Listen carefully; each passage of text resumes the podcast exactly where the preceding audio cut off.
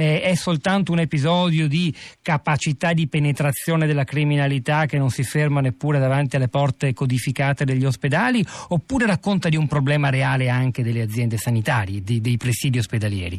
Buongiorno a tutti. Buongiorno. Eh, sicuramente è un problema generalizzato perché non riguarda solo Catania, la sicurezza all'interno delle strutture. Pensate che i medici siciliani hanno fatto un, uh, una ricognizione, eh, o meglio gli infermieri, quindi quelli di Pasbi, con cui hanno messo in luce come in Sicilia ogni 15 giorni ci sia un'aggressione nei confronti di un medico o di un infermiere, quindi una situazione abbastanza grave, una situazione che si ripete in molte aree, prevalentemente nel sud, ma secondo me non è per una questione legata solo alla capacità di permeabilità di queste strutture rispetto alla criminalità organizzata, è anche una questione dovuta ad un eccessivo stress, se così possiamo chiamarlo, delle, delle organizzazioni, delle strutture, dei lavoratori eh, a cui è stato sottoposto l'intero Servizio Sanitario Nazionale negli ultimi anni. Intendo dire, se si taglia personale, se si aumentano i turni, se si chiudono posti letto, se non ci sono alternative sul territorio agli ospedali che vengono dismessi, ah, si alza l'asticella della conflittualità perché sicuramente qualcuno non potrà rispondere alle esigenze di qualcun altro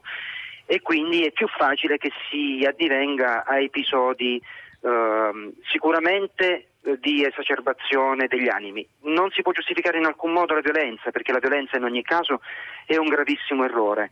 E noi su questo stiamo cercando di far eh, aprire un pochino più gli occhi alle istituzioni, cioè al fatto che sia necessario per tutti, per il bene di tutti, per gli operatori e per i pazienti, tornare ad un sistema eh, sanitario pubblico centrale nelle esigenze dei cittadini e quindi va finanziato e va anche controllato. Chiudo solo con un'ultima eh, notazione. Uh, in Sicilia, in Puglia, in Campania, ma in tutta l'Italia sono stati dismessi molte volte i punti uh, della polizia all'interno delle strutture.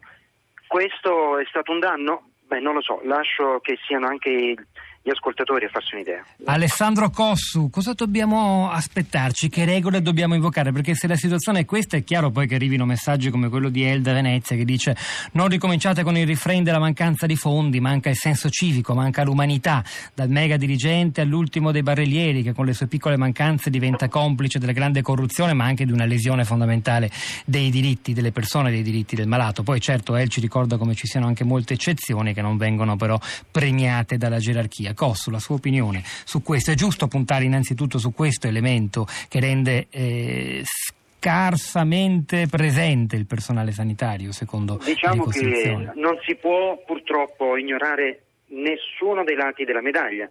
Eh, quindi sicuramente c'è uno stress eccessivo sui medici e sugli infermieri ed un lavoro molto usurante perché immaginate voi ad avere a che fare tutti i giorni 8-10 ore con pazienti che chiedono continua attenzione. Certamente io da paziente posso dire che come si direbbe a Roma non me ne può fregare di meno che ci siano problemi di mancato um, turnover del paziente, del, dei medici o dei, degli infermieri. Il problema è che bisognerebbe ricominciare a parlarsi tutti insieme, a fissare degli obiettivi insieme, cosa che invece continuano, continua in, t- in tutta Italia a farsi indipendentemente dai bisogni dei pazienti, cioè gli ospedali e la sanità sembrano in grado di autodeterminare i propri bisogni senza mai chiedere a nessuno quale sia la, la realtà delle cose. Um, nel Lazio è una situazione in estrema sofferenza da anni, non è una situazione di oggi e si continua a dire che aspettiamo quando usciremo dal, dal, piano di rientro, cosa che sembra si stia riuscendo a fare, però intanto i cittadini ne hanno pagato le conseguenze, qui in Campania, in Puglia, uh, in Sicilia, un po' dappertutto in Italia. La situazione nel nord è migliore perché si parte da una situazione migliore, ma è interessante, notare anche come ci siano delle piccole crepe anche nella Uh, nella sanità del nord, in Lombardia crescono le liste d'attesa, um, in altre regioni crescono gli episodi di insicurezza legati appunto ad errori medici molto banali. Eh, quindi è una situazione molto complessa che non si può aggredire solo da un lato. Certo è che la politica del continuare a tagliare posti letto e chiudere ospedali senza offrire davvero nulla di diverso sul territorio è assurdo. Anche la storia di Nola, eh, permettetemi di fare solo una piccola digressione, la storia di Nola non è un episodio increscioso, è un episodio assolutamente vergognoso di cui tutti noi ci dovremmo vergognare e non può essere definito increscioso. Curare dei pazienti a terra è una cosa che non si può vedere nel nostro paese e non è possibile che non ci siano soluzioni alternative in tutta la campagna per evitare che un paziente sia steso a terra. Se i medici di famiglia chiudono i propri Uh, studi e non danno la disponibilità, voglio ricordare a tutti che esistono delle norme di legge per cui si possono combinare sanzioni e si possono anche fare delle denunce nei confronti dei medici di famiglia che non rispettano l'apertura anche nei giorni di festa perché è un loro obbligo organizzare l'assistenza ai pazienti anche nei giorni di festa, così come trovare delle soluzioni alle emergenze.